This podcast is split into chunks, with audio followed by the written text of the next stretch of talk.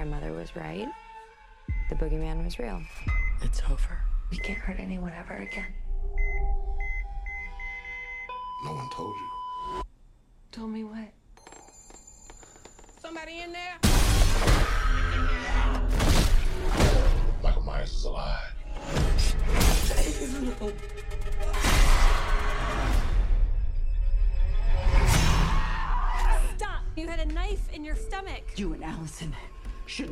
Keep running.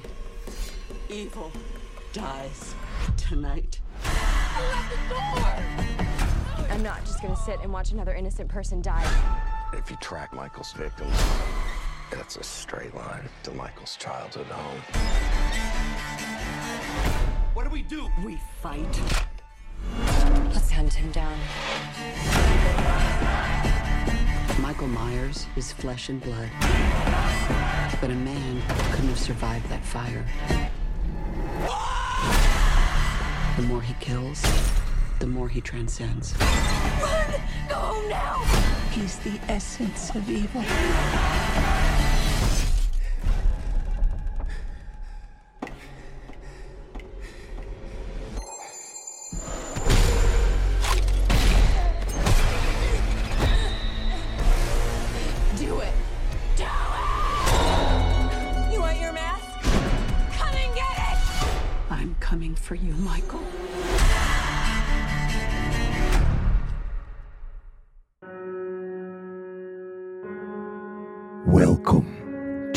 To Slash, a horror movie podcast. In season one of Slash, we will be covering every movie in the Halloween film franchise, starting with the original 1978 John Carpenter classic and ending with the 2022 Halloween Ends. Or Slash is available everywhere podcasts can be found. You can follow Slash on Twitter at Slash Horror. And you can find every episode of Slash at fansnotexperts.com forward slash slash.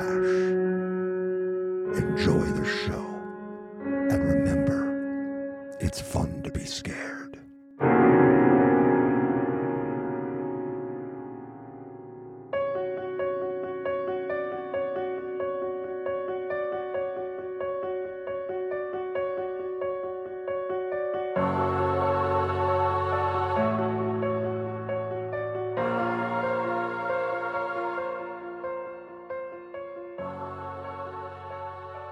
Hello, friends, and welcome back to Slash, where today we are talking about Halloween Kills from 2021. This is the second movie in the David Gordon Green Halloween trilogy.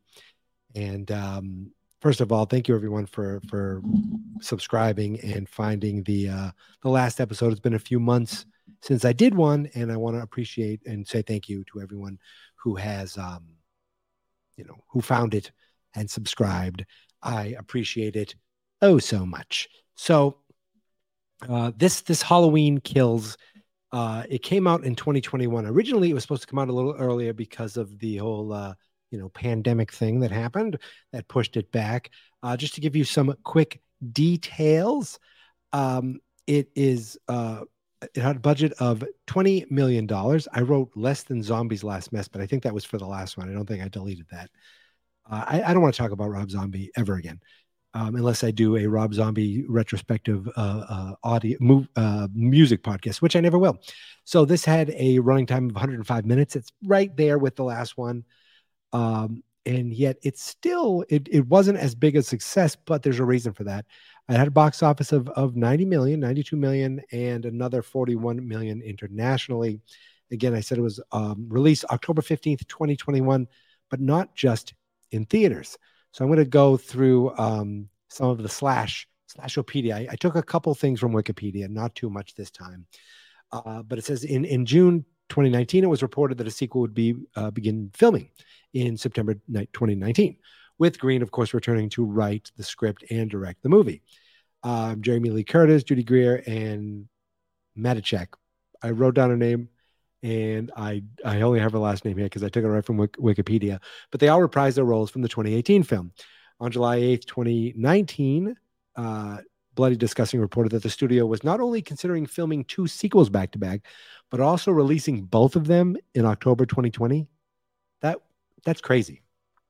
That's crazy. Releasing both movies together at the same time. I mean, I guess trying to get people to go to see both.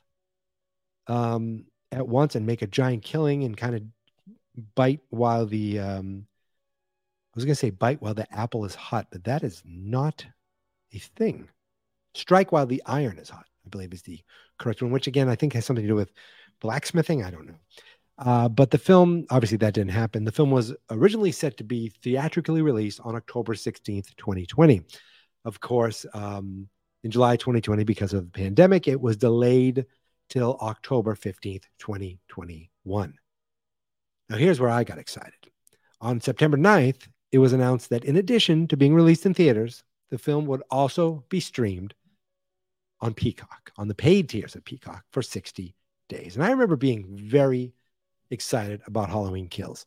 Uh, I loved the first movie, and I was like, all right, they're doing a trilogy. It's called Kills and Ends. This is great. I am pumped. And I was excited for this movie. Uh, and after looking back on it last week, you know, um, after looking back on the last one, I I really did still enjoy it. Uh, but you know, when 2021 came around for me, I was still like leery of going to movies, going to public places with crowds. I, I'd been to a concert too, I think maybe by late 2021, but I was still wearing masks there. It just made me feel better. Uh, I don't care what anyone else thought. Um, in fact, I actually didn't see a movie in the theater in 2020, 2021, or 2022. I wasn't until I saw The Flash this past summer that I, I went to uh, the theater, which I've been now a few times to see a few movies. Um, but I was um, I was one of the few that actually saw The Flash. It was a good movie. Uh, so when I saw this movie was being released on Peacock, I was really happy because I had a Peacock sub- subscription, and I didn't get it because I thought I need to I need to watch this. I need to watch that. I actually did sign up for Peacock for AP Bio, uh, which was just a very underrated, great show with Glenn Howerton from Sunday Philadelphia. But anyway, um, I okay. The reason I really have Peacock is because of WWE. So to let you in, to, for those who don't know, yes, wrestling, uh, they had their own streaming network. They did their own thing.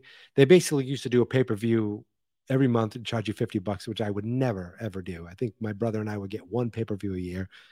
Uh, but then they moved to a model which was nine ninety nine a month, and you get all the streaming stuff, and you get all the pay per views.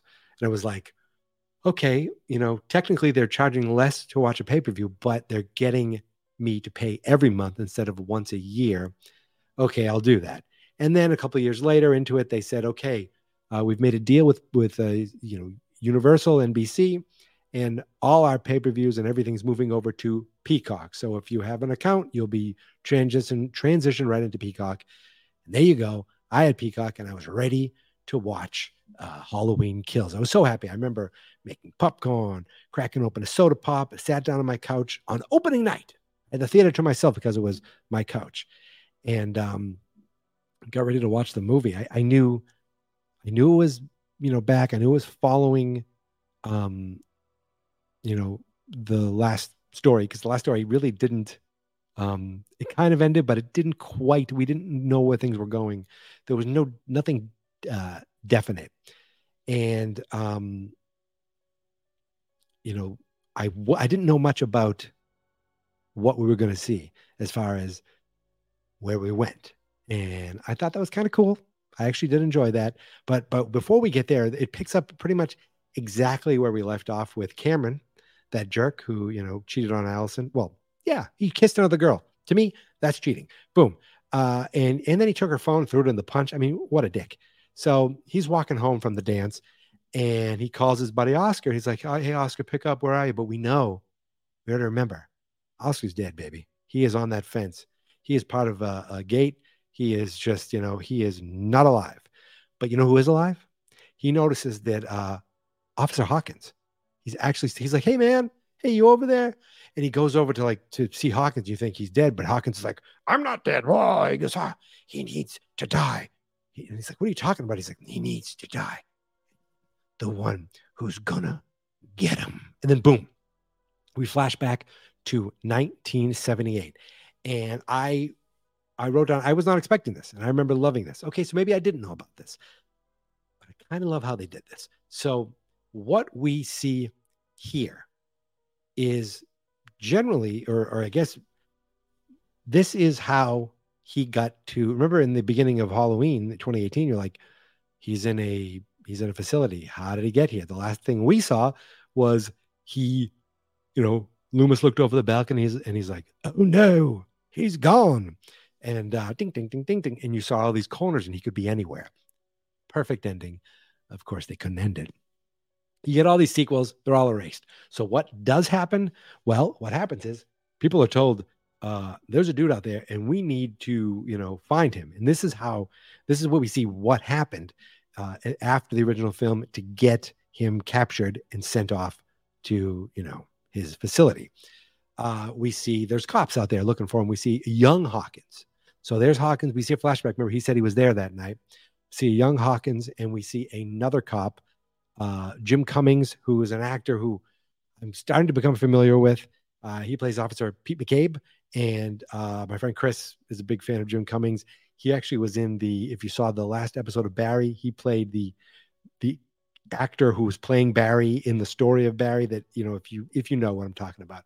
Um, but you know, they're ta- they're talking about they need to find this Michael Myers guy, and McCabe's like, yeah, I used to know him. I knew him when he was a kid, and he said how he talked about how he would. He was a real quiet kid. He would just stare out his sister's window. I guess one day he just he just snapped, and um, we see we cut over, and there's some real little shits. I'll just call them. And this, this actually movie has a lot of little shits in them. So these little shits are picking on a young Lonnie. Now we saw Lonnie for like what two seconds. I think maybe we saw him picking on uh, Tommy at the school. Didn't he bump into him? No, oh, Tommy bumped into him. I don't remember. It was, you know, 78. And then, but in this, he, we, oh, and we, then we see Loomis saying, Hey, Lonnie, uh, what the, get the hell out of here, or whatever he's, I never remember, but it was just Loomis, you know, standing there doing absolutely nothing. So, um, we see this Lonnie now. We're seeing him getting picked on by a bunch of little jerks, and um, they call themselves. This is what you get when you f the with the Mulaney's. And so um, cops tell the kids, "What are you doing? Don't you know you got to get home and lock your doors?" Now, look, I'm no officer of the law. I'm not even a parent. I have a niece and nephew, and how, how would I deal with them if I drove up and saw them, or how would I feel if a police officer drove up to them, basically knowing there's a there's a crazy killer on the loose, say, "Hey guys, you should get home." Okay, good luck. And then he leaves. No, officer, maybe put the kids in the car and drive them home. It takes five minutes. What the f? Okay. Luckily, we don't hear about any children murders that night. So the Mulaney's run off, and Lonnie's left alone to run home. He uh, runs along and trips, and of course, when he trips, Michael is right there. And um, Lonnie's like, I'm, I'm sorry for tripping Tommy Doyle and picking on him. Like he thinks Michael's going to kill him. And Michael doesn't kill kids back in the 70s. Obviously, we know what happens in 2018. But in the 70s, uh, Michael, you know, he still has a code no kids, just teens, grown-ups, and dogs. So um, he covers himself. He looks, he's like afraid, you know, to see what's going on. And um, no one's there. He looks up and there's no one. There. There's kids, there's cops there. And they're like, hey, man, what are you doing? Uh, he's like, oh, um, well, they get home. So Lonnie runs off. And now the cops are right in front of the Myers house. So, of course, they go in. What do they see in there? They find the dead dog, which I still say to this day, Michael Myers ate that dog. When they said he was feeding, I have a friend who still be like, no, he didn't eat the dog. Oh, he ate the dog. He ate it. And um, this actually, this this flashback does kind of lead to the end of the movie. It is kind of a precursor because what does he do? He goes home. Uh, right after the killing, why wouldn't he go home? They kind of make they kind of make sense that that's what he's looking for when you when you watch this movie. It all it, that does kind of work. So they hear a noise. They go upstairs. Pete finds the broken glass, but th- that's the glass that broke when Loomis and um and what's his name, Chief. uh I, I can't think of his name. I'm Noah We'll remember because we'll see it later. But that guy, but that guy and and um um Loomis are there. The glass breaks, right? But he looks down and he sees footprints, and he's like, and I see the footprints. I'm like, uh, get out of there, McCabe. He's like Haddonfield, where nothing ever. Ha- oh no, Michael! Michael jumps out of nowhere. He starts choking the cop, and uh, he's like, he's hitting, you know, McCabe, and and Hawkins comes in. He's like, golly, what do I do? And McCabe's like, "Whoa," and he goes to shoot. Boom! He shoots McCabe right in the neck. Squirt, squirt, squirt, bleeding. Other the all these other cops arrive, and you hear Loomis going, "The evil is here," and the guy's doing Loomis pretty good. So there's a bunch of cops outside. Michael heads right outside. Um, McCabe dies upstairs with Hawkins, and he comes down, and we see we actually see a pretty good CGI Loomis. He's like, "Did you did Michael kill? Did he kill?" Uh, and you figure, you know, he's going to blame the death on Michael. Hawkins is, uh, and we don't see it right now. Uh, but and I'm not adding that kill to the kill count because even though Michael is technically responsible for it, he didn't actually kill this guy, and it's a flashback, so it shouldn't matter at all. So it's a pretty great shot of Michael on the front lawn, very much reminiscent of him as a kid on the same lawn when his parents took the mask off and they all just stood there and they waited. The camera went away and no one did anything. Remember that? Uh, but this time there, there's like a bunch of cops there, all pointing their guns at him, and he doesn't move. And we don't see what goes on from there. We just see all these cops. We see him frozen, and boom, Halloween kills. The credits come in. Blink, blink, blink, blink, blink, blink, blink, blink, blink. Now we see a bunch of pumpkins in various stages of being on fire. In the credits, I do appreciate that they put Charles Cyphers, Nancy Stephens, and Kyle Richards all on the same title card since they're all reprising their roles from the original movie. Of course, we have other characters that are showing up in the original movie uh, from the original movie, but it's not the same actors. And you know, of course, Nancy Stephens has been there. She's this isn't her her second rodeo. Uh, she was also in Halloween 2. She was also in H2O, where, of course, you know, Michael already killed her. Um, so now we jump over to Halloween night 2018. So basically, we're present day at the bar. Um, and remember, it's 2018. That year, to me, is very important with how some of the things in this movie go or don't go. Uh, so we're at the bar and we see this husband and wife uh, watching a talent show, African American couple. I'm pretty sure they're the same ones we saw leaving a house to go out in the last movie because we saw a nurse, a woman dressed as a nurse, and a guy dressed as a doctor. Uh, and they're, you know, they're trying to enjoy the talent show, but there's some really loud people drinking and um and you know, someone mentions Tommy's name, and I think there's they say Lonnie, and um the the the husband's like, oh, those guys are really loud. It's like, ah, the the bartender's like, don't let them bother you. They come out here every Halloween, tears in their beers. Uh, so Lonnie calls Tommy up on stage. Again, you know, it's like this is like, hey, audience, in case you don't know, uh, here is what here is some exposition for you. And I feel like that happens a lot. Uh, he's like, the great Tommy Doyle is going to come up here and do a bird whistle. He, he, Lonnie was just putting him on the spot, but he really goes up there to tell a story. And he basically, uh, he saw the movie in 1978. He tells the story of Halloween. Um, so we see uh, it's Lonnie sitting there, Nurse Chambers. For some reason, they all hang out, even though Nurse Chambers was in Halloween for the first five seconds. They slapped the, the glass. She drove off, and she's like, "Oh my goodness gracious! Now I'll be forever friends with the, these two kids, three kids from the neighborhood that I didn't, I don't know about, and I never visited, and I don't know." So logically, makes zero sense. But okay, she's hanging out with Lonnie, who is um, not the Lonnie from the movie. Obviously, he's an actor who I've seen in things like um, hit, um, Midnight Mass. That's like the thing I remember him the most from. But of course, she's you know Nurse Chambers originally, and Lindsay, played by Kyle Richards, who my wife knows as a real housewife. And I say, no, no, no. She's like, she actually shows she has some acting chops here. I don't care about that housewife stuff. I have no interest in it at all. But they're all at the bar and Tommy's like, here we're remembering the victims and survivors. And um, he tells, you know, the he tells everyone at the bar, he's basically for the people watching, these are who they are, in case you don't remember them. Uh, and he says, We will never succumb to fear. This is for Laurie, wherever you are. And that was kind of a cool because boom, we cut to exactly where Laurie is. We know where Laurie is. Uh, there, she's in the back of that truck and she's bleeding, and she's you know she's with her her daughter and her granddaughter, and they're bleeding in the back of the truck. And as they go by, as they're getting to the hospital, firefighters are driving the other direction.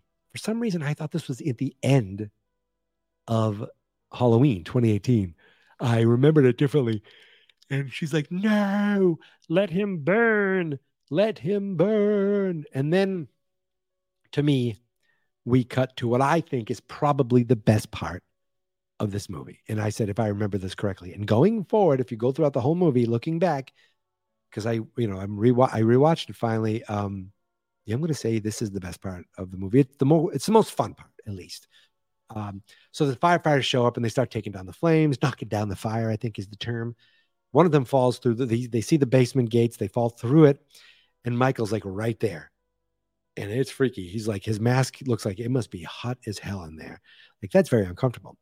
Um, but he goes over. He takes the fireman's like pickaxe or like I forget. I I wrote down what it is. It's like um, forcible entry tool, and he's like, "I'm going to pickaxe your face." Yeah, and he chops him right in the face and so we have our first dead kill count number one. Another firefighter comes over. He's like, You down there, Jimmy? I know his name's not Jimmy, but I'm saying that. He's like, Take my hand. He leans his hand over. His, he's like, Take my hand, take my hand. And Michael Myers is like, I'll take your hand and the rest of your life. And he grabs him, pulls him down. Boom, we hear, Ah. Now, kill count two. But when we hear the scream, um, the other firefighters in the house are like, What the hell?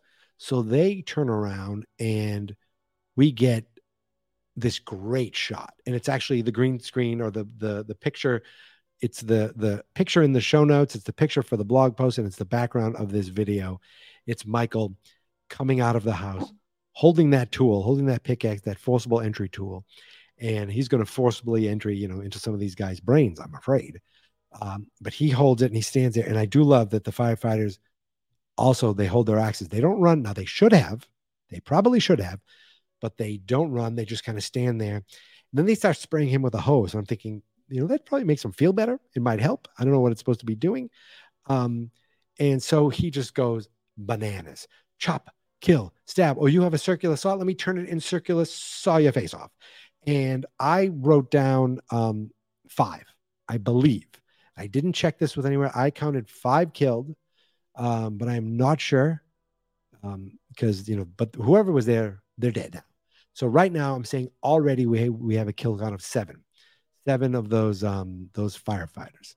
We jump back over to the hospital, where I think Laurie just hangs out for the rest of the movie in the hospital. Like she does not leave the hospital. Uh, Karen says her name right now. She's like, "My mother, my mother, Laurie Strode," and we see this old security guy. He's like, huh? "Laurie Strode." Oh, that's a name I haven't heard in a long time. And of course, we zoom in on his name tag, and it says Brackett. And aha, that was his name, Chief Brackett, from the 1978 Halloween. Uh, Michael actually killed his daughter. That was in the car, I believe, right? Annie. Uh, so we see Brackett there. He's like, what the hell? And Allison's there covered in blood. Karen's covered in blood, cleaning blood off. Someone's like, Are you okay to Allison? She's like, It's not mine. It's not my blood. She's cleaning the blood off her wedding ring. She's in tears. I mean, it's really, really bad. Laurie, we see Laurie in surgery, but we find out she's going to be okay. We cut over uh, to a house where all of a sudden we see this older couple, and um, I don't recognize the woman. It, uh, but the dude, the the husband, is Lenny Clarke. Now, Lenny Clarke, I guess he is lives in Chicago by way of Cambridge, uh, and there's a the wife is like she's into drones, and the husband, he's like, What are you doing? That's the drone in the other room. Lenny, basically, let me put it this way Lenny Clarke's Boston accent is so strong that he his name is Lenny Clarke. Uh, he's a he's like a kind of a Boston comedian legend. He's from uh, Cambridge, but he's been on TV shows uh, with um, uh, Denis Leary, another Boston comedian. He he, but he's toured around here. I've seen him with my brother. My wife went to see it with her friends. Like he's a big time, you know, stand-up comedian, still going to this day. But I don't know. They wanted to put him, and this like there are other comedians in this movie, but they wanted to put him in, in this for a second, and um, you know, he actually has a pretty funny second. Uh, when he goes into the bathroom, turn his light on, Michael Myers is in there. He smashes the uh, the the light, and he screams, closes the door. You think he's dead right there, but he screams and closes the door, and he's like, "Sandra, there's a big fella in our bathroom, and he's wearing a monster mask." like that was the that was the best line. He's wearing a monster mask, and my thinking is, it's 2018. Why isn't the whole town on lockdown? I understand in 78, maybe they don't have that big of a police presence. But at this point, when a when a you know a uh, a, hospital or a, a prison bus gets crashed crashes and there are people unaccounted for and one of them is a killer who killed people in this town maybe have the whole town on alert the lack of news coverage and cell phone coverage that used in this movie is a little insulting to common sense, but okay. I guess, you know, I don't know. But then he comes out, he starts smashing Lenny to bits. He grabs a fluorescent light, just walks up and stabs the woman. It's, you know, kind of just matter of factly. It was weird. And she bleeds out as Michael is finishing, finishes Lenny off. He stabs him with one knife. Then he grabs and stabs him with another knife. And it's like he's getting mesmerized, like kill, killing, he's stabbing and stabbing with all these different knives. Then he takes the last knife and he's like, Well, this one I'm going to keep. And he walks out the door. I don't know. I guess that's how he gets his his new weapon, even though he had some cool weapons from those firefighters. Uh, but he loves the butcher knife. That is the weapon de jour. So um, we're now at a kill count of nine. Can you believe that already? Uh, we jump back to the bar and the the married couple they're apologizing to Tommy. He's like, oh, I don't know who you are. You know, let me buy you some rounds. And uh, Cameron, Lonnie's son, calls him. He's like, We need help, Dad. I need help. And now uh, we see that the cops all know what's going on because everyone's with Cameron. And now everybody in the phone in the bar, their phone starts pinging. They put on the news and they show that two inmates have been account unaccounted for, and that's important. We see the face of one inmate, and then the the focus pulls, and I do like how they did this. The focus pulls, so the second inmate that they show, they you don't see his actual face, but in this movie they say, "I saw his face. I saw his face." Well, we know who these inmates are, correct? So if we see the faces of these two inmates, would it wouldn't it be responsible, beholden of the of the of the local authorities the news to say, hey, this other guy, he's the he's a big time killer. Like nobody says that. And it's just it seems like common sense it would be said. Uh, now it couldn't be said for this movie. It's like sometimes, oh, things don't happen so that things can happen in a movie where I think it'd be better if all the common sense things do happen and you still have to figure it out. And that's what makes a really good script with all the things that should happen in the world today with technology do happen, but you still have to write around that instead of shoving it into the corner and just like pushing that aside so that you can write your story. To me, that's to me. Uh, we actually see Julian. Julian from the first uh, movie he talks about how his best babysitter is dead. And the married couple, they're like, I recognize that, that little shit. He he's the kid who lives across the street from us. So they're about to go. Uh, Lindsay's like, what the hell's going on? And Tommy's like, this has to be Michael. This has to be Michael. So the wife goes to the car and she's like, someone's in the car. She thinks it's Michael. She runs back in the bar. Again, thinking that someone is Michael in this movie is a, a theme. Thinking this short little stumpy dude is Michael is a theme. Uh, this guy, she she runs right back into the house. She's like, someone's in the car. Someone's in the car. So Tommy grabs the bat. He puts a tip in a donation box. He gra- grabs it back because he's going to go out there because Tommy's tough uh, and he he says love lives today and he, he, the box actually says love lives today on it so he puts a donation uh, in the box i guess to because he borrowed the bat but either way um the it's the donation box's fault uh, and and marion the nurse's fault because she says but evil dies tonight and when i first heard it now i thought i blamed tommy for this but when i first heard her say it i thought oh god there it is. And I feel like that line right there, evil dies tonight, is, which it didn't, um, or at least it didn't in this movie. You feel at some point it's got to be past midnight, so it might not have happened. Um, but that's what this movie is most known for, like notoriously known for in a negative way. Evil dies tonight. just oofa. Whenever I hear it now, it just it drives me up a wall. And sometimes it happens in like in ways like it's even worse than I thought. I always blame, you know, Tommy for this this mantra, this dumb mantra. But uh so he goes out with the bat, and um, you know, I do like that he's not afraid. He's ready to end this. He's like, I'm ready to get this mofo out of uh, out of the out of my life. The car turns on, stereo turns on. He's like, "Come on!" He starts hitting the car, and I was like, "Dude, that's my car." If I was the the the husband there, I never remember their names. They're husband and wife in this movie, but um, the car just takes off and drives sporadically, crashes into an electric pole, electricity pole, whatever you call it, electrical pole. Uh, they go over, of course, they go over, and it's empty. But we see that it's the other escaped inmate, not the murdering one, just this guy. And this guy's annoying. The fact that this guy's in the movie is annoying. The fact that of what happens to this guy in the in the movie is annoying. The fact of how people react to this guy in the movie is annoying. This whole thing almost becomes like a major part of like what happens and I hate it. Am I right? I believe. I believe that's I hate it. Uh so okay. We cut over and I completely 100% forgot about these two dudes in this movie. It's Big John and Little John. Now, I like both these guys. Okay. I've seen them mostly in comedies. Michael McDonald, he directs a ton of TV. I first knew of him from Mad TV. Um, Scott MacArthur, the first time I remember seeing him was on The Mick, a short lived but very funny show that was on Fox starring Kaitlin Olson from Always Sunny in Philadelphia. I think he was in the that that El Camino Breaking Bad movie. He I think he was also in Breaking Bad um as well. But anyway, they live in a house that looks pretty, pretty, pretty familiar. Uh, they're hanging out when the doorbell rings, and a girl uh, plays a prank on them. She's like, "My my friend swallowed." Remember the I said there were shit little shits. Well, here they are.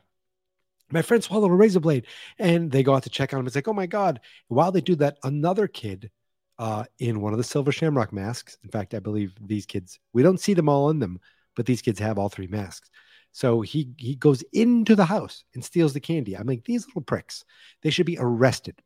And um, also, what are they doing? I wrote it here. What are they doing out? Cell phones are invented. They should know what's going on. The the whole town should be. They should be like alerts. That you get Amber alerts on your phone. You can get emergency alerts on your phone. You don't. It doesn't have to be a text. It doesn't have to be. You know, you're, you're browsing social media. You could get a pop. It'll just pop up automatically shelter in place, get home. No. Um, you know, 1988, I wrote 1978, totally would get this. 1988, fine. 1998, even. But 2018, I mean, it is ridiculous. So, anyway, um, they try to scare these kids. Uh, and the two, the two, I could get the two grown-ups, the two adults, they're they're putting down their phones, they're having a nice evening, listening to music, maybe watching a movie. I could get that somewhat, somewhat. But anyway, they try to scare the kids. They're like, "Don't you know whose house this is?" They're like, "No," uh, and they he, they they start telling them about Michael Myers. Don't you know who he is? And they're not scared. And he's like, "Oh yeah." And I'm I'm saying this because this is how he said. It. He goes, "Well, he stabbed his sister in the tits right upstairs," and that the using that line on the kid seemed to freak him out. Goes, "Sometimes we can still hear him in the wind calling out her name, or still hear her name calling out in the wind. I don't know what it was." But anyway, that does scare them away. And we jump back over to the hospital. Now, we don't see them for a while after this, I think. Again, I almost forget about them. And then they're like, oh, yeah, they're back. Back at the hospital, Officer Hawkins shows up alive. Um, and Allison, I feel like she should be a little more surprised um, than she shows. Like, she's like, huh, he's alive. Hmm, like, I feel like she should be like, what the hell's going on? And another dumb thing in this movie that I hate, she looks into a morgue with wide open windows, dead bodies just strewn about. She sees the tag. I think she sees the tag for the doctor, New Loomis, just like, oh, there's his, there's his corpse. That's so dumb. And it comes up again with another kid, uh, one of the the kid we see Oscar, we see his mom looking later, and just see her his, her face, you know, her son ripped to shreds um, right out there in the open. Now I understand when there's there's a there's like a panic going on that maybe accidentally something is done uh, once, but it seems like in this hospital it's just left wide open. And like nobody writing the script would say why would it be open? They're like no it is open. Because it's why is it open? Because it's open. They can see them because it's open. There's no logic. It's we need this to happen so we're going to write it because it, this is what happened does it make sense no would it happen no but we're going to write it that way because it does happen and it needs to happen for our story i hate that that is dumb so a cop actually ends up asking Allison, "Can I have some more questions?" They're talking to Karen too, uh, and she was told, you know, she she says, you know, I was always told not to talk about it. My grandmother and Michael Myers, and Karen's also being talked about. Uh, it sounds like she's actually blaming her mother. She's like, she put him in our path. He murdered my husband. There's just a lack of consistency with Karen's character um, and some of the logic that she has with the hospital and her daughter. And I I wrote down notes. I'll get to it, but it's to me extremely poor writing. Where the last movie gave us a uh, right, and it's two of the three writers. There's a third different. There's a different dude writing it this time, but we have, um, you know, the um, Gordon Green, David Gordon Green, Danny McBride, they're back. Now we got some dude named Scott Teems. I don't know. I think he's written some other horror things, but um, the fact that he he was brought into this movie makes me think, oh, maybe the last guy was there to be like, hey, this doesn't make any sense, or hey, why would she do this? I understand in the last movie she's not, she doesn't trust her mother. She doesn't believe these things are ha- you know should happen. But then they do happen.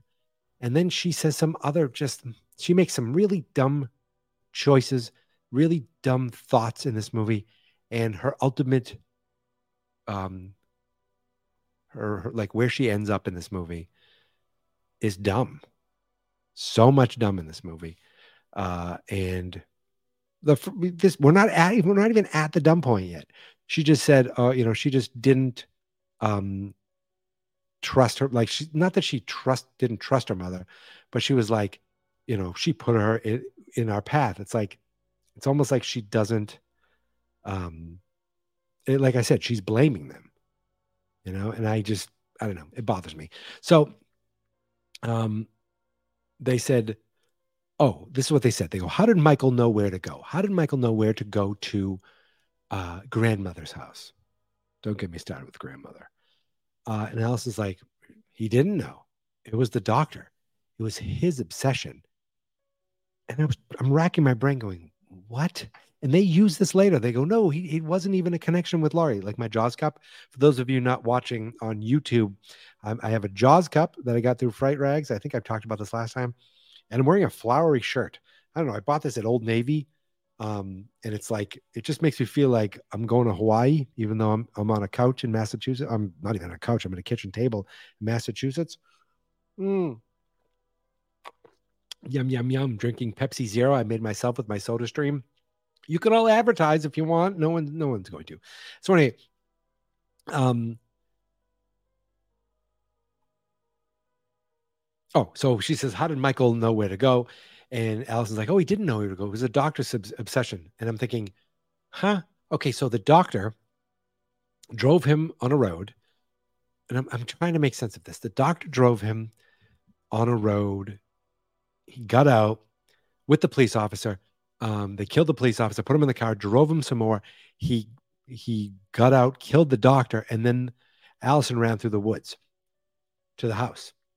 How did Michael know from there? Well, which house is Laurie's? Where am I going? What's going on here? So you're saying the doctor drove him, you know, half a mile away, and he just said, oh, "Gotta, it's got to be one of these houses." And he, the first one he finds, like, it doesn't.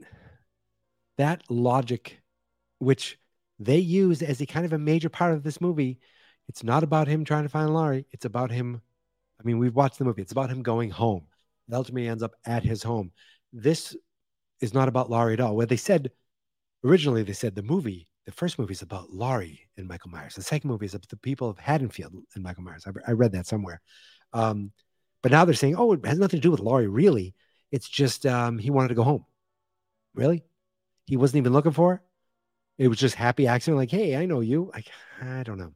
I'm just not sure I'm buying it. Um, so I like the Karen's with the sheriff, and she's she just mm, in this movie. And I'm wondering, did the term Karen come from this movie? I know it didn't, but Jesus, she's like, we got him, shot him in the face, we left him to burn him alive, and she's so proud that she killed him. There's a lot of this movie. Laurie's like, yeah, we did it, we killed Michael Myers, and um, the cop's like, I'm sorry, Karen, no one told you. And at that moment, uh, they both find out at that moment, like, what the F? They go find out that Michael Myers is still alive. Karen tells Allison, go sit with grandmother, go into grandmother's room. And um, two seconds before, she said Laurie put them in the path. And now she says, go sit with your grandmother. Like, I'm sorry, maybe keep some distance. And that comes up more in this movie. And it pisses me off. Well, I shouldn't say it pisses me off because it's just a movie. It bothers me because it's dumb. So, um, and I said again, I hate grandmother. I hate it so much. Cameron shows up. He's like, he apologized to Allison. Now, okay, in the grand schemes of scheme of things, she forgives him because there's a lot of murdering going on. So I understand real life stuff is happening. Uh, and he's like, look, you should come with me. Me, my dad, and Tommy. We're gonna go Michael Myers hunting. And she's like, yes, that's great. And Karen says, no, you shouldn't be doing that. Michael Myers is on the way to this hospital. So let's stay here and protect your grandmother. What? If anything, I'd be like, okay, have everyone protect your grandmother. But if Michael Myers is coming here, you need to go away from here. Now, don't go hunting him, but don't stay here with you stay with your grandmother and wait until the killer comes. What? That drives me nuts. It's the dumbest thing. I actually wrote it down. Sit in the room and wait your wait with your grandmother for the killer to arrive. Now, Missy. Oh my God. That annoyed me so much. So um by the way, Laurie didn't show up until 19 minutes in the movie, and uh, she hasn't been awake still. I, I, don't know exactly what time we are in this movie, but um, it's been a while. I'll, so Allison's like, I'll go in and see grandmother. She sits down and she remember the knife we that she had in the truck, and I think we had a little flashback to remind people because everyone assumes people are dumb. She shows she has the knife. She's like, I still got this, and she wraps it up and leaves it with grandmother. I said, This is for you, grandmother, in case you need it. Kisses her on the forehead and leaves. Um, so we jump over to Tommy and Lonnie. They're outside the hospital, and Tommy mentions there are 11 dead.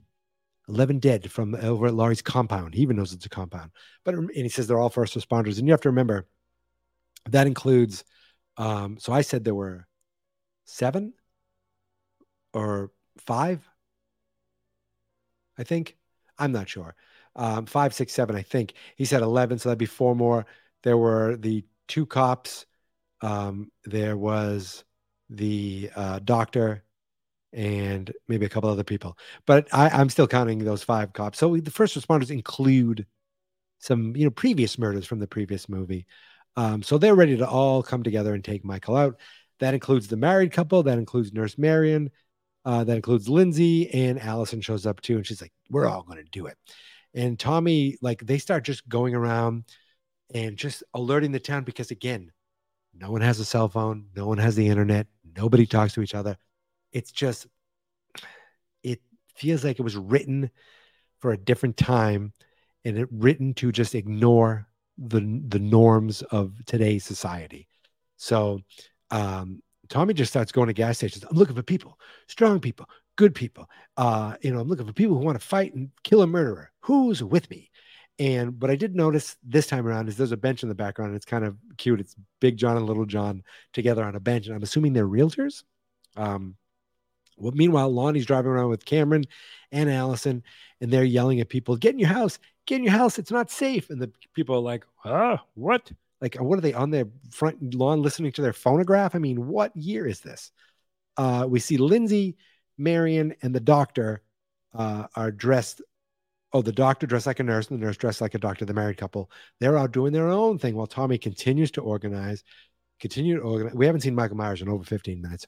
No idea where he is.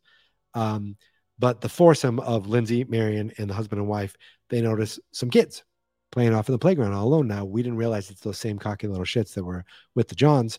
Uh, and they they actually was kind of funny. They she runs over and she tells them you got to go home, and they're like, "Have you you know? There's a guy here with a white mask. I think he's a pervert. He just keeps staring at us, and there he is." And Lindsay turns and sees Michael Myers. He's like, Hi, I'm over here. And he's holding a knife and he's holding a silver shamrock mask. He's holding that skull mask. And there was the, the same kids, you know, the mask that the, one of the kids had earlier. And I realize there's only two of these kids. And like, that's Dennis's mask. So Dennis is dead. Again, we're in the we're in the current time. Michael Myers kills children now. In 78 he didn't, but in 2018 he likes to kill the kids. So we're at a kill count of 10 now. So he's like, get the hell out of here, go home. They run. Uh, Michaels is like, oh my God, Marion's in that car just for old time's sake. He jumps on the car like it's 1978. Um, it's a little on the nose, but okay. Marion just starts shooting, blank, like, here, here, starts shooting all over the place. Michael grabs her, rips her hair, uh, but the wife falls out of the car. Oh my God. I'm just, I, am the more dumb is coming. Get ready. Uh, the husband tries to get Marion out. Meanwhile, Lindsay is putting bricks in a sleeping bag. One of the kids left a sleeping bag behind for trick or treating, so she's putting bricks in, and uh, uh, Marion goes, "Hey, Michael," and she has the gun and goes, "This is for Doctor Loomis," and goes to shoot without any bullets. And I'd be like, "Why did she say that? What do you mean it's for Doctor Loomis? Like they caught him that night. Loomis won." Loomis died thinking, I won. He's dead. He's in jail at least. And um, even Michael's like, Why did you say that? That's very awkward. Oh, you don't have any bullets? Stab, stab, stab. And she is dead. Kill count 11. Um, now the nurse guy intervenes, like, Hey, what are you doing? He tries to choke Michael with his stethoscope. Michael's like, Oh my God, your stethoscope. Hold on, let me grab this knife and put it through your eye. You're dead. Kill count number 12. Now we get one of the dumbest kills in this entire movie gunshots. Okay. We get the doctor wife who's dressed like a nurse. She starts shooting, shooting, shooting. She mentioned she had experience with guns earlier, but apparently it's shooting guns. It's not hitting targets because she's missing everything. So here is the dumbest thing. She gets near the car. Okay. She puts her, her gun out. Michael kicks the car door. Okay. It hits her hand and her hand turns and she's like, oh no, well, I'm going to shoot now. Shoots herself in the face. Okay. I'm counting this because Michael, you know, he kicked the door and the door killed her. Even though she technically died of being dumb, I'm counting this murder because he knew exactly the moment he's like, let me just time this and kick, shoot, dead. So kill count 13. So I'm thinking like Tommy's putting together this team of elite people. And right now, none of it's working out because there's a foursome that's now a onesome. And who's that onesome? It's Lindsay. She comes out of nowhere with a with a brick bag and smashes Michael in the face, and he barely reacts. He starts choking her. She's going to be dead, but she reaches for the mask and pulls it off him. And he's like, No, I'm ugly. Like, that's the one thing he will not stand for. And that distracts him enough that she runs off and gets away. Um, she runs, but you know, I love that she's running and he's just like, I'm walking slowly.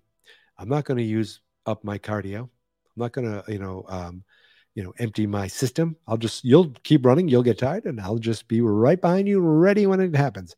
And it would no, so Lindsay's hiding and Michael's looking around. And it would have been, I thought it would have been funny if all of a sudden Lindsay's like, Oh, oh no. And Michael's like, I found you, you're dead. Um, but Michael instead walks over this beautiful little bridge and I guess just keeps on walking. And as far as we know, Lindsay lives to see another day. We cut back to the hospital, and Laurie wakes up and she's like, Where's Allison? And Karen's like, uh, well, she's in the other room, but she sees the a card that she left behind. She's like, I'm, you know, she leaves a card behind saying, I've got to go do this, blah, blah, blah. And um, instead, Karen starts complaining, What are people with all these bloody shirts? So she takes the shirt, which of course has the knife and it doesn't notice it, puts it in this hamper bag, and we're thinking, okay, that's gonna come back, right? And and with the whole hospital, everything going on, Officer Hawkins is suddenly wheeled into the exact same room. He's in recovery. We jump over. Lonnie, Allison, and Cameron are driving. They come across Tommy, who came across Lindsay in the empty car. And Lonnie was like, uh, before that, though, Lonnie was telling Allison a funny story about her dad. Um, Tommy's like, I don't know what's going on. There's blood, but there's no body. Well, we know that three of them are dead. We know. So, um, what does Michael do? The little prankster. They they go and for some for some reason they start splitting up for, in two different groups for some dumb reason. But they walk near the playground, and then all of a sudden they come together and they see two dead bodies in the silver shamrock masks, the husband and the wife, and they're on this little you know merry-go-round wheel turny thing, and there's Marion hanging in the third shamrock mask, and um, you know like they're they're dead, and Tommy's just like, I'm gonna get you. He doesn't like like he doesn't like freak out or cry. Go, oh my god, oh my friends are dead. We're not gonna be able to have that you know that drink next year. Uh, not most of you. Some of you may. Well, actually, I'm not gonna get ahead of myself, Tommy. So they find Lindsay, who's freaking out. She's like, I saw his face. I saw his face. You did? I feel like you saw his mask, and you kind of like, you know, you pulled half of it off and um, you know, the fact that all this is going on and, and the two teenagers, Allison and Cameron, are not constantly pissing and shitting themselves, because that not not like literally, but I would just be completely a mess. I'd be like, I want my mommy, I want to go home, I want to go back to the hospital. Speaking of back to the hospital, Laurie's now talking about Frank, and apparently they almost hooked up back in the day. Actually it wasn't even that back in the day. I think it was just at one point after what happened she was like, I was so messed up, and he helped her. He always liked her, and she always liked him. And they kissed once, but nothing more. Uh, and she was drunk, but he knew that she was sweet on Ben Tramer. And I'm thinking, well, shit. At least Ben Tramer in this timeline is alive. He didn't get run over, didn't get exploded. Um, and she tells him, she's like, We did it, by the way. We killed Michael. And he's like, Yes, that's great. Wonderful news. And, and you and I are just like, oh, you friggin' idiots. Nobody asks. So then a nurse comes in and gives um, Hawkins some pain medicine, and they focus because they want to just telegraph things. They focus on the medicine a little bit. So I'm like, okay, I'm sure that's going to be used later. Something's going to be pointed out that's important later. Um, we jump back over. We see Tommy. Tommy's gang is together uh, for a moment, they're tending to Lindsay and they're talking about how they used to dare him to go into the to the Myers house, and Lonnie's like, "I actually never did that. I lied. I didn't go in." That scene seems really weird to be right there, inserted there. They found Lindsay. They bring her over.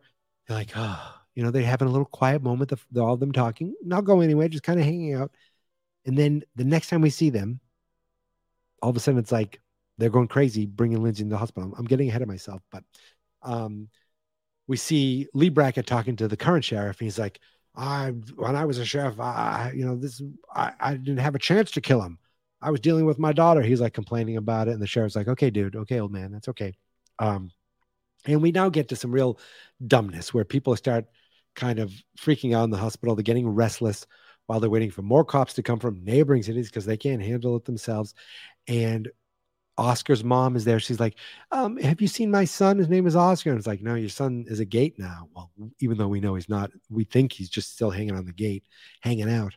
Uh, but he's at the gates. He's at the pearly gates now, actually. Uh, so Tommy runs in with Lindsay. Now, two seconds ago, they're just hanging out by the car and talking good old times. But now he runs in with Lizzie, Lindsay, and um, like they, she gets wheeled away. We don't see Lindsay for the rest of the movie.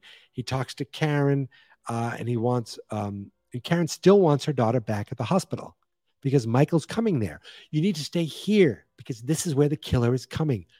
So dumb. And was it Tommy? I wrote down the boogeyman is at large. Somebody said that. It happened. Oh, and he didn't say, oh, by the way, um, these three these people are dead. It never it never comes up. Uh, but oh, he starts telling people the boogeyman's at large. He's like, the cops aren't doing anything. So he's telling you, I'm going to go kill a guy in front of the sheriff. And it doesn't seem to ha- have any effect on anybody. People start yelling, Evil dies tonight. Evil dies tonight. The chant happens, and no one sits there and goes, This is stupid, right? Uh, Tommy rushes. Um, oh, he rushes into Laurie and he gives more exposition. He says, Laurie, Marion is dead. Um, but I'll protect you the way you protected me 40 years ago when I was a kid. Like he says that to her. Laurie's like, I know I was there.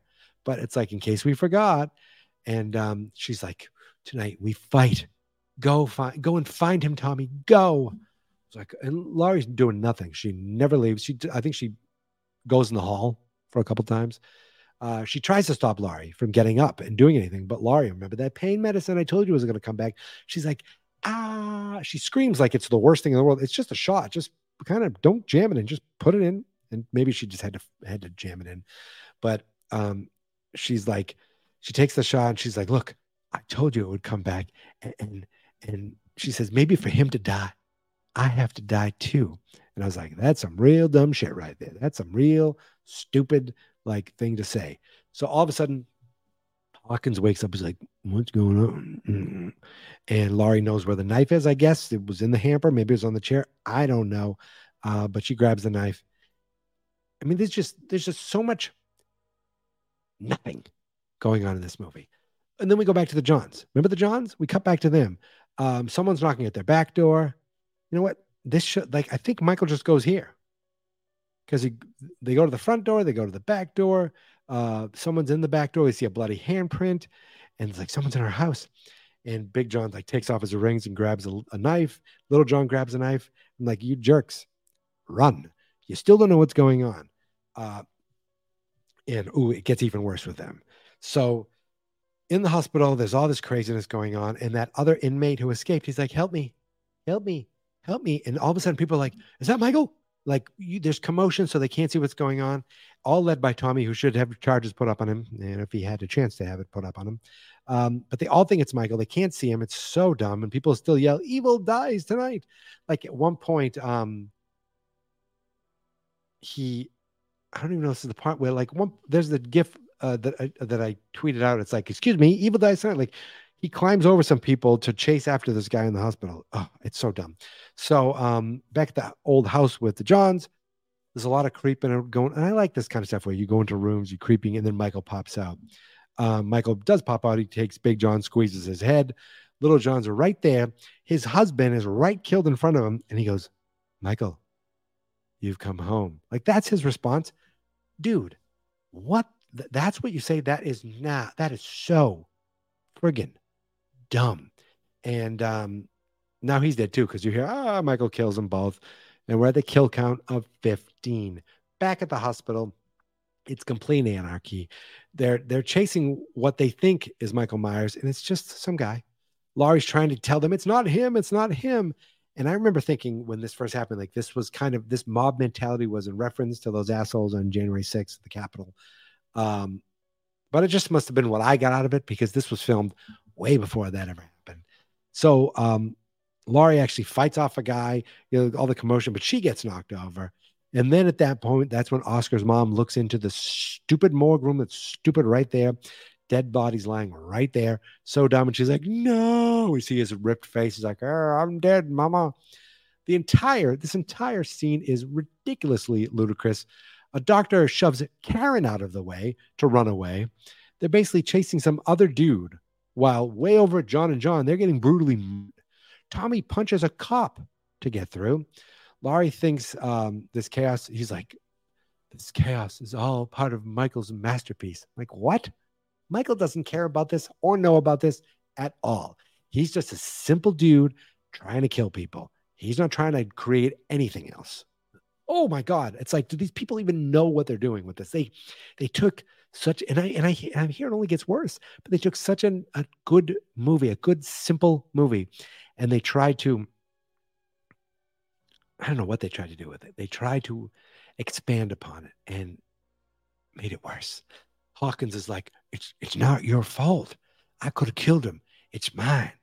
And then we get another flashback, and um, we see that of course he took the shot. Um, remember we said he took the shot, but he killed the guy by accident. We see continuation of that flashback um, where the cop, oh, a cop knocks Michael down, and oh, actually, this is two different points, two different things. Um, so first, um, we see my, him come out, and um, Loomis is about to. In, for some reason, all these police are around, but Loomis has the gun. They they knock Michael over. He takes the gun. He's like, "I'm going to shoot you." That's not Loomis, uh, but he's like, he's about to shoot him, And the other cop grabs Hawkins grabs his hand and points it up in the air. And um, he's like, he couldn't let him kill him. He's like, I still thought there was a person in there. Someone's baby boy was in there. But now I know in pure evil. It needs to die. So Karen, out of everyone, finds the man who's hiding. Uh, while the crowd, you know, they're not quite there yet. She's like, Come on, I'm not going to hurt you. Come with me. And she locks him in a hallway and she's like, You'll be fine in here. Don't worry. And then the stupid crowd of stupid assholes smash through. The guy seems all alone in this chaos. And people are yelling, Evil dies tonight. Some mom, evil dies tonight. They're smashing windows. Uh, and he's like, You know what? Not me. He's like, He thinks they're coming for him. Well, they are. They just think he's Michael Myers. He smashes a window. He jumps. He falls to his death. The crowd, they're still chanting. And of course, they have to show the gross broken body.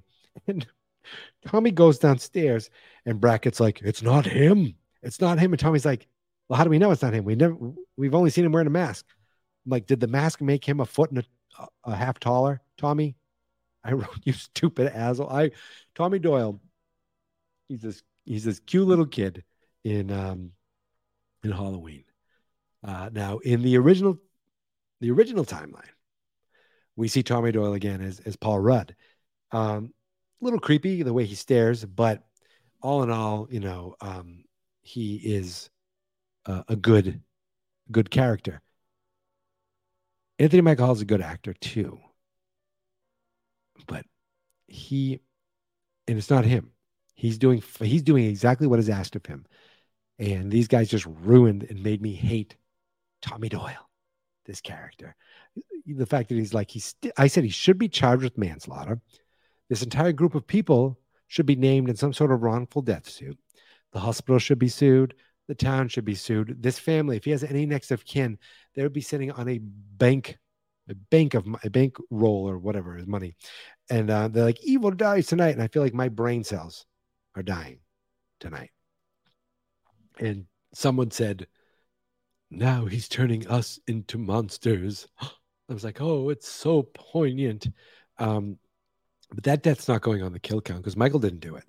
Those paranoid, you know, mob of, of of douchebags did it. So we go to another flashback, and that's where we see that um Hawkins is telling, you know, I only tried to do the right thing. And this cop is like, look, this we'll just cover it up. We'll say that Pete shot himself by accident trying to take Michael out. In reality, it's not like you know, an innocent man was killed. He was good. If if Hawkins didn't take the shot, McCabe was dead. Hawkins took the shot, trying to save him. It didn't work out. But so I don't mind this cover up all that much. I'm sure that he's living with guilt, but you know, if he if he hit the shot, and his guilt also is also not letting Loomis kill Michael Myers. But um, the whole cover up thing, you know, it's it isn't it isn't like oh my god, that's inc- that I can't believe that happened. It's like all right, that happened. So um, Laurie thinks, you know, he's coming here for me. And Hawkins is like, he, uh, he's no, he's a killer. The doctor took him to your house. And I'm like, did he? Kinda. It's like he talks about how he heard Michael would stare out the window, but maybe he was just looking at his own reflection. And I was like, that is some bullshit.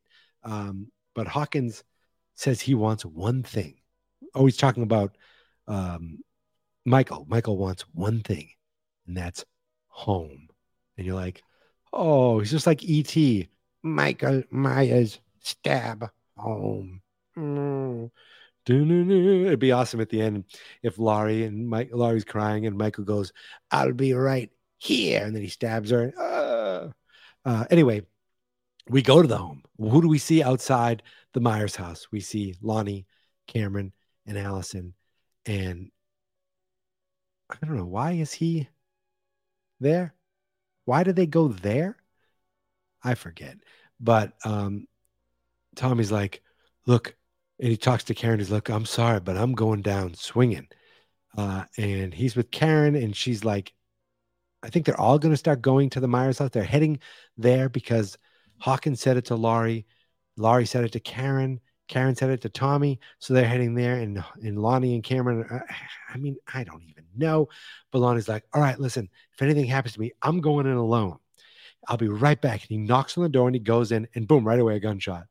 And Cameron and Allison are like, "What?" So they rush in. so this is like kind of the not quite the the grandstand, but kind of.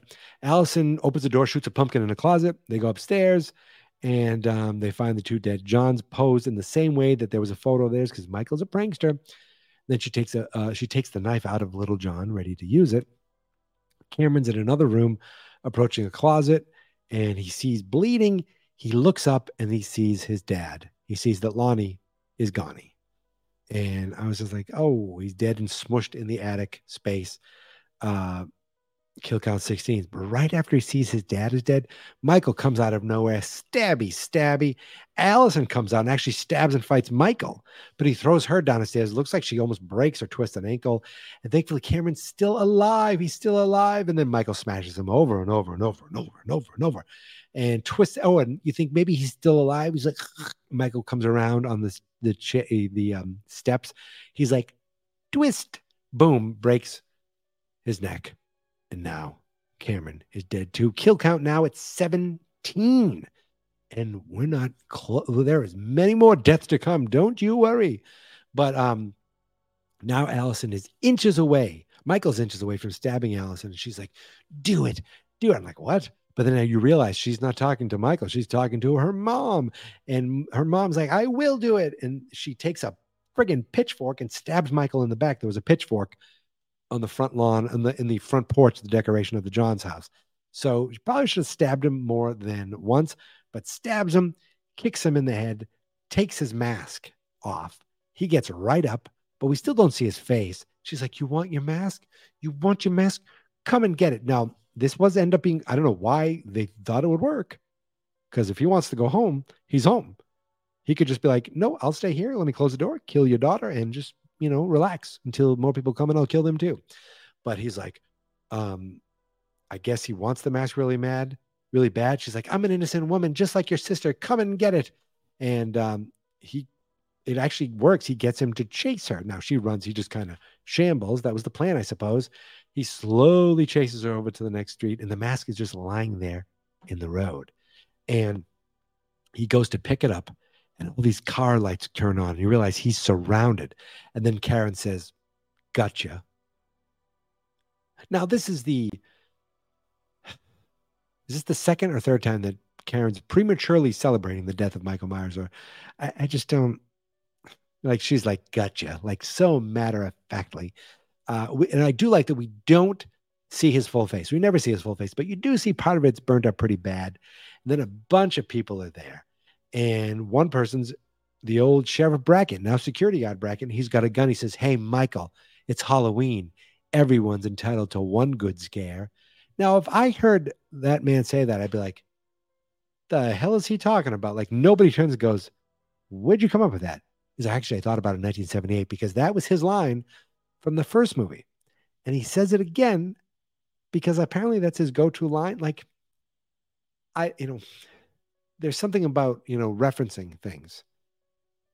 But again logically why would he say that? The 40 years he said it to his daughter and and laurie kind of like hey it's halloween. Everyone's entitled to one good scare like a fun little thing which then would was kind of a foreshadowing to the uh, the, the terror of that night. But now it's like oh that's my thing. And no one here is going to know what to make sense. And everyone's like i'd be like what did he say? And who is he? Oh he used to be the chief oh okay why did he say that? I don't know. But for us, it's like, oh, he said the line. He said the line. You know, I don't know.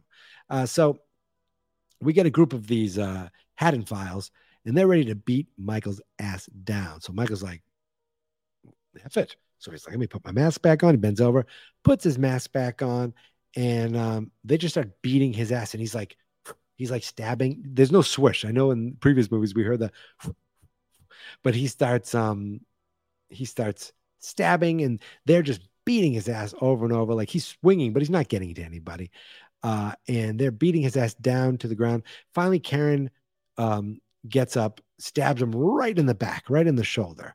And when that happens, we cut back to the hospital. And Larry, uh, Larry, Laurie is talking to Hawkins. Uh, and while she's doing that, we get this little voiceover of the crime scene where Michael's being taken down. So while that's, we see this crime scene going on, and we see Laurie has this voiceover. She said, I always thought Michael Myers was flesh and bone, like you and me. But a mortal man could not have survived what he's lived through. The more he kills, the more he transcends into something else impossible to defeat fear. People are afraid. That is the true curse of Michael. You can't defeat it with brute force. And I was like, okay, that's a little mumbo jumbo but okay. Um, Hawkins is like, if we only knew then what we know now. And um, okay. So while that's going on, Allison is with her mom. And he's like, she said, he'll always be here, won't he? Even when we can't see him. And Brackett and Tommy go over to look at the body that was left exactly like it was with a knife and conveniently in its back. Nobody over there.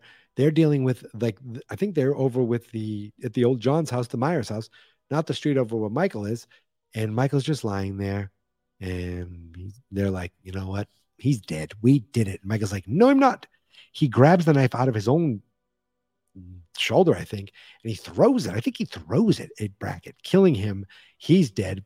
He kills some dude in a tiger costume. You know, in that tiger costume, I'm not gonna say he deserves it, but he kills two other random guys, then kills two more. Then I think he kills two more. I think. Now, this is where things just get really, really, really weird. So he, Karen leaves Allison to look up into the Myers house. Like she starts walking into the Myers house. Now, I want to remind you. Um, oh, I'm sorry. Before she does that, she leaves Allison. And she looks outside into the Myers house, and into it, into the sister's old bedroom, and he sees she sees a kid dressed as a clown, or at least we see a kid dressed as a clown. A vision that all of a sudden is not there. And I'm like, what the hell is that? What's going on here? So Tommy watches as we cut back. Tommy watches as eight people get slaughtered. And still, he goes in with the bat. He's like, okay, I'm coming. And he goes, and then boom, stab, stab, stab, stab. Then he gets smashed with his own bat. Uh, Tommy did get to look him straight into the eye in his eyes for one moment, but all he saw was black. Nothing. Kill count 26. And we get more of a voiceover. Laurie says, if they don't stop him tonight, Maybe we'll find him tomorrow or next Halloween when the sun sets and someone is alone. Very dramatic.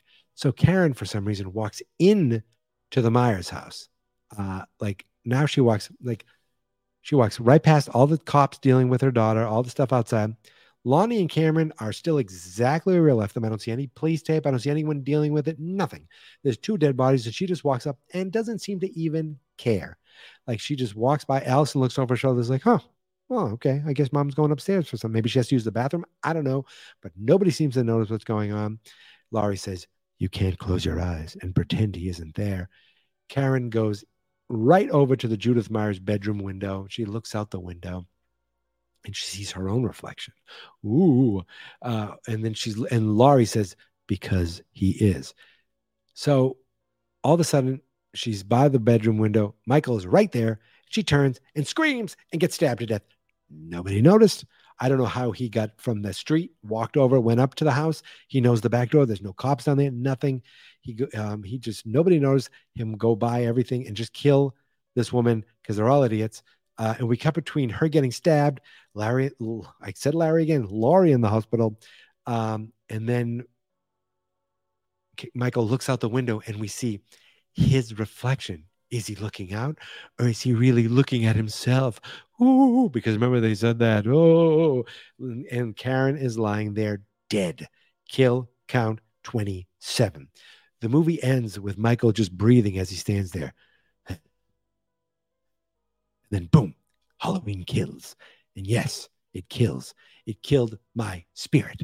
So the credits roll and we get the classic Halloween theme. And then we get Hunter's Moon. If you don't know Hunter's Moon, it's from one of my favorite bands over these last few years, Ghost. This version is actually quite different from the one on their album. I love this band. I do like it, but I like the album version, I think, a little better. I wrote down the last thing I wrote down is it's over. as much as I hated a lot of this movie, there was some fun stuff at least. From what I hear, it's about to get even worse. Hooray. So they do have the payoff, the setup of, you know, oh, he just wants to go home. Uh, that was used a couple times. The whole thing of him looking out the window, whatever. Uh, you know, I like the flashback stuff. I like how it was done. Um, I even thought the the the, the, the digital Loomis was pretty good too, and um, I think that was pretty much most of what I liked. I like seeing the Silver Shamrock masks. I liked the car- like the characters of the Johns, but the way it was like, Michael, you've come home. Dumb. Um, Tommy Doyle, Mike Anthony Michael Hall, who I like. It just his whole story arc was awful, and the whole Evil Dies Tonight was awful. And you bring in these people, and they just get killed pretty quick. The whole hospital thing with the other guy in the mob, terrible. Um, I think I get what they were going for, but I just don't need it in a Halloween movie. I didn't need it in this. Um, I didn't need this whole thing where My- it's not even about Michael. Mike's not even there. It's them dealing with what they think is Michael. Uh, I didn't like it at all. Uh, but this shirt looks good, right? I still feel like Hawaiian. Uh, and Laurie's barely in it. She barely barely does anything. It's just like I feel like this is mostly almost like Anthony Michael Hall is like one of the biggest part of this movie.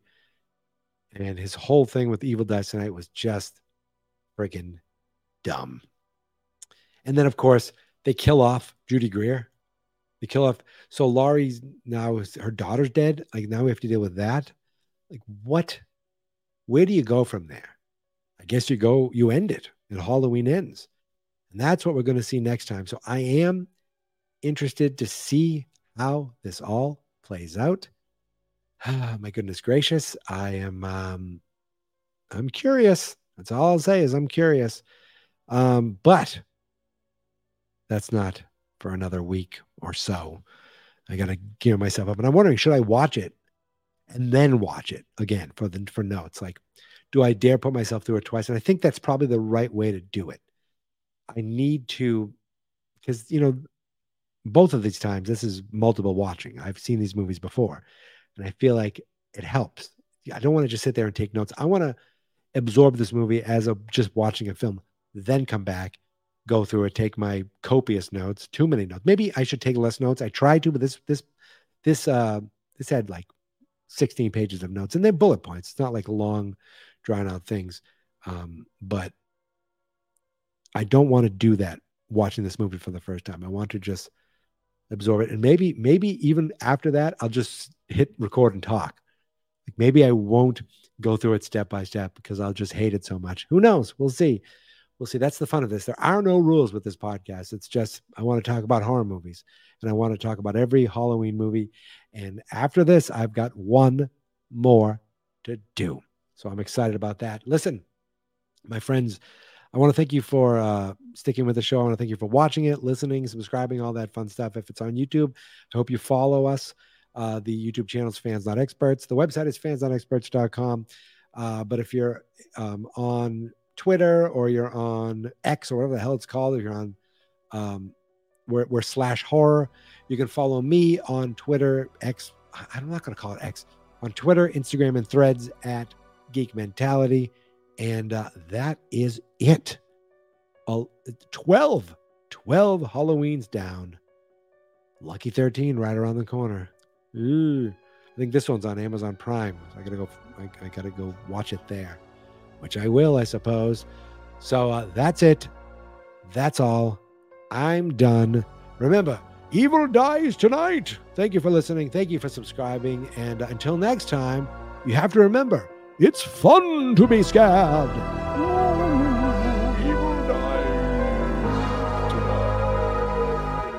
So dumb. Fans not experts.